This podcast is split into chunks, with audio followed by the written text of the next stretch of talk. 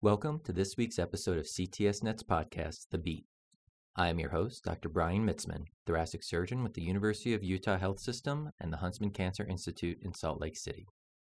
CTSNet Beat focuses on the latest research, news, and interviews from the world of cardiothoracic surgery. In addition, you can keep up with the latest cardiothoracic news by subscribing to the CTSNet Journal and News Scan. It's the last week of January, so that means it's almost time for the Society of Thoracic Surgeons annual conference. In this episode, we'll review some of the exciting abstracts and talks planned for the meeting, along with the creative social events the program committee has come up with. We'll also review a recent submission to CTSNet discussing the Moffitt technique for robotic lobectomy. Finally, we'll take a look at a recent publication in the European Journal of Cardiothoracic Surgery that was included in CTSNet JANS last week, discussing techniques for chest tube placement and management in a COVID 19 patient. Like many of you, I look forward to the Society of Thoracic Surgeons meeting every year, not only for the educational talks and presentations, but also the opportunity to network and see old friends, colleagues, and mentors. Last year's conference in New Orleans was fantastic, but the world has changed in the last 12 months.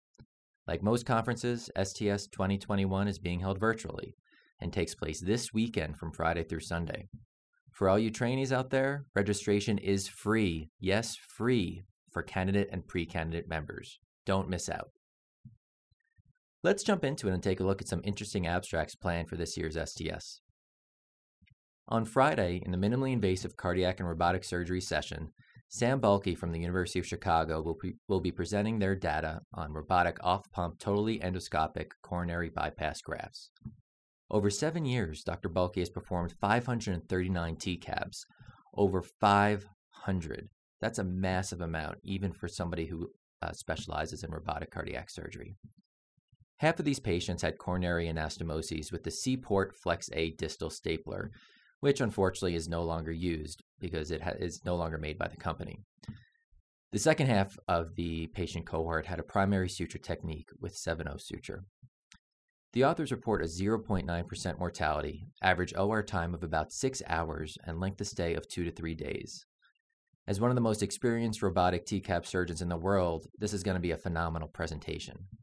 Am I biased? Of course I'm biased. I trained at the University of Chicago, and Dr. Balkhy is an old mentor of mine. That doesn't change the fact that this is a remarkable cohort of patients with excellent results.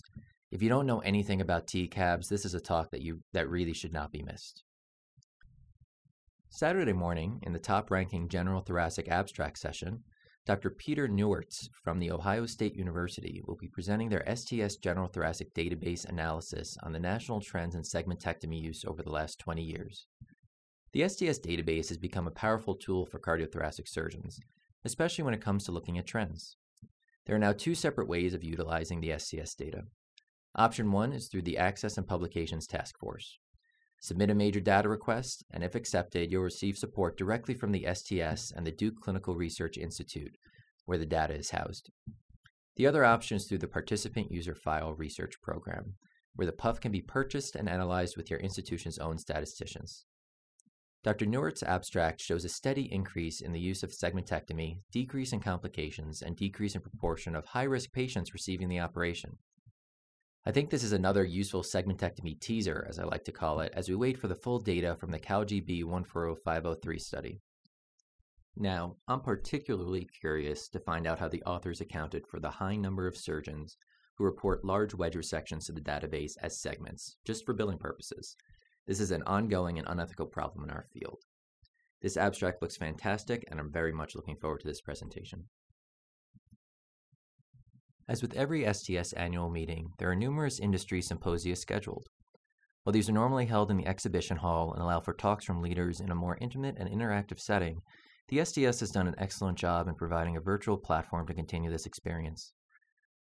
I'm a robotic thoracic surgeon, and over the years I've always enjoyed the intuitive sessions. This year, we can look forward to two intuitive sessions scheduled on Sunday. Dr. Manu Sancheti from Emory will be discussing his robotics journey and how to start a robotic program, while Doctors Min Kim and William Tsai will focus on robotic esophagectomy. For you cardiac folk, there are over a dozen other sessions scheduled from various industry partners with talks from leaders in our field. Check out the STS program for a full listing. Now, the fun stuff. Listen, I've got to hand it to Dr. Juan Crestanello and his annual meeting workforce. They've done a fantastic job in coming up with creative networking and social events for this year's meeting. While nothing will live up to STS's 50th annual meeting in 2014, when under Dr. Wood's reign, the STS took over the wizarding world of Harry Potter in Orlando, I think there are some great virtual events lined up. For all you Peloton enthusiasts out there, there are several group rides scheduled. Join us at 7 a.m. Eastern each of the days, Friday, Saturday, and Sunday.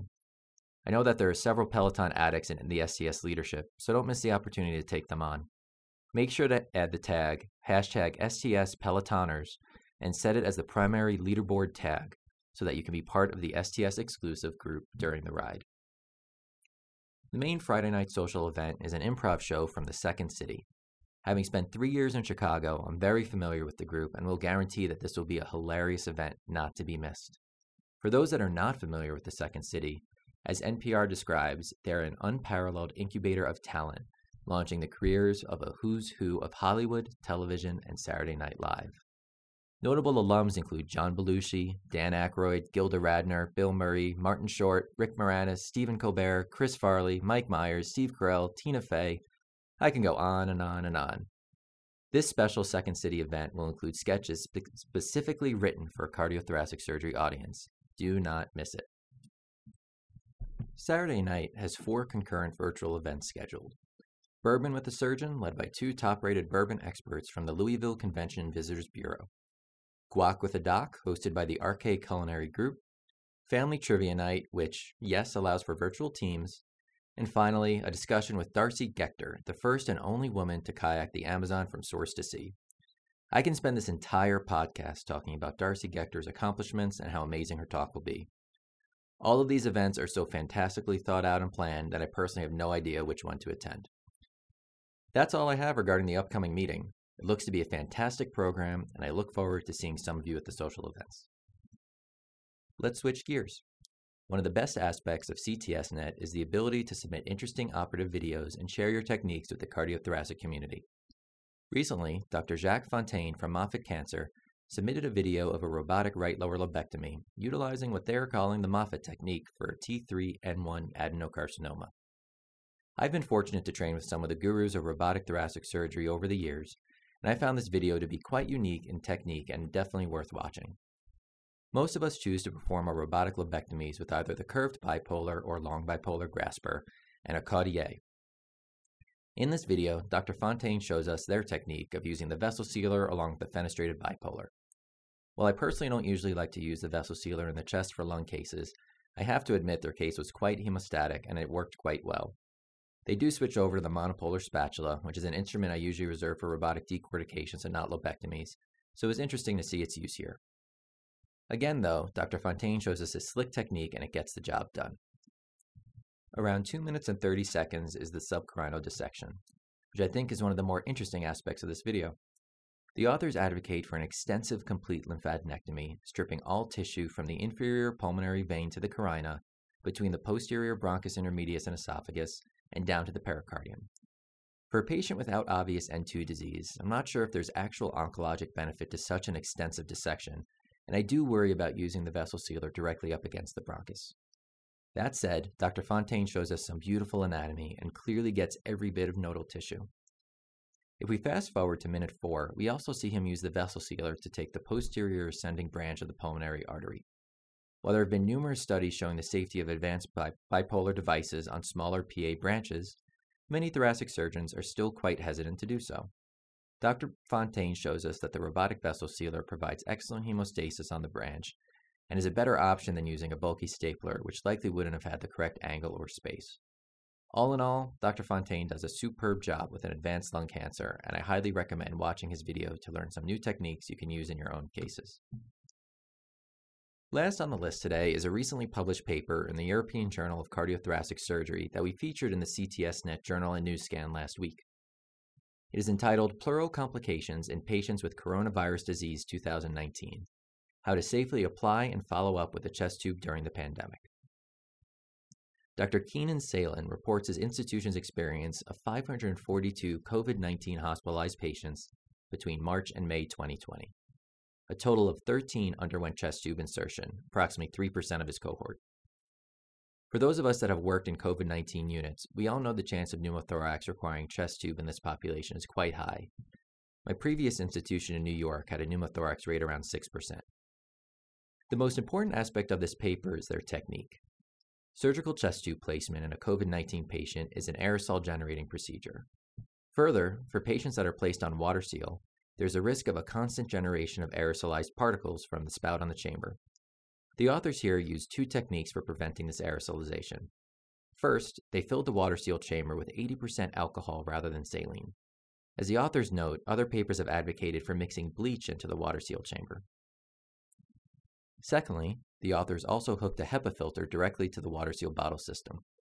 Similarly, back in April, CTSNet posted an article describing a technique of fitting a ventilator filter to the chest tube apparatus in order to prevent aerosolization. While COVID 19 will hopefully start to slow down in the coming months, we still need to protect our team of healthcare workers. This manuscript is a reminder of other ways COVID 19 can be aerosolized and provide some expert tips on how to keep your team safe. Thank you for listening to this week's Beat. If you have an idea for a future episode or would like to come on and chat about recent events in the cardiothoracic community, please get in touch with us at ctsnet.org. I can personally be found on Twitter using the handle at Brian Mitzman. Don't forget to subscribe to our podcast. Keep an eye out for JANS, the CTSNet Journal and News Scan, where we pick the highest impact stories for you. For myself and the rest of the CTSNet team, thank you for spending time with us and see you next week.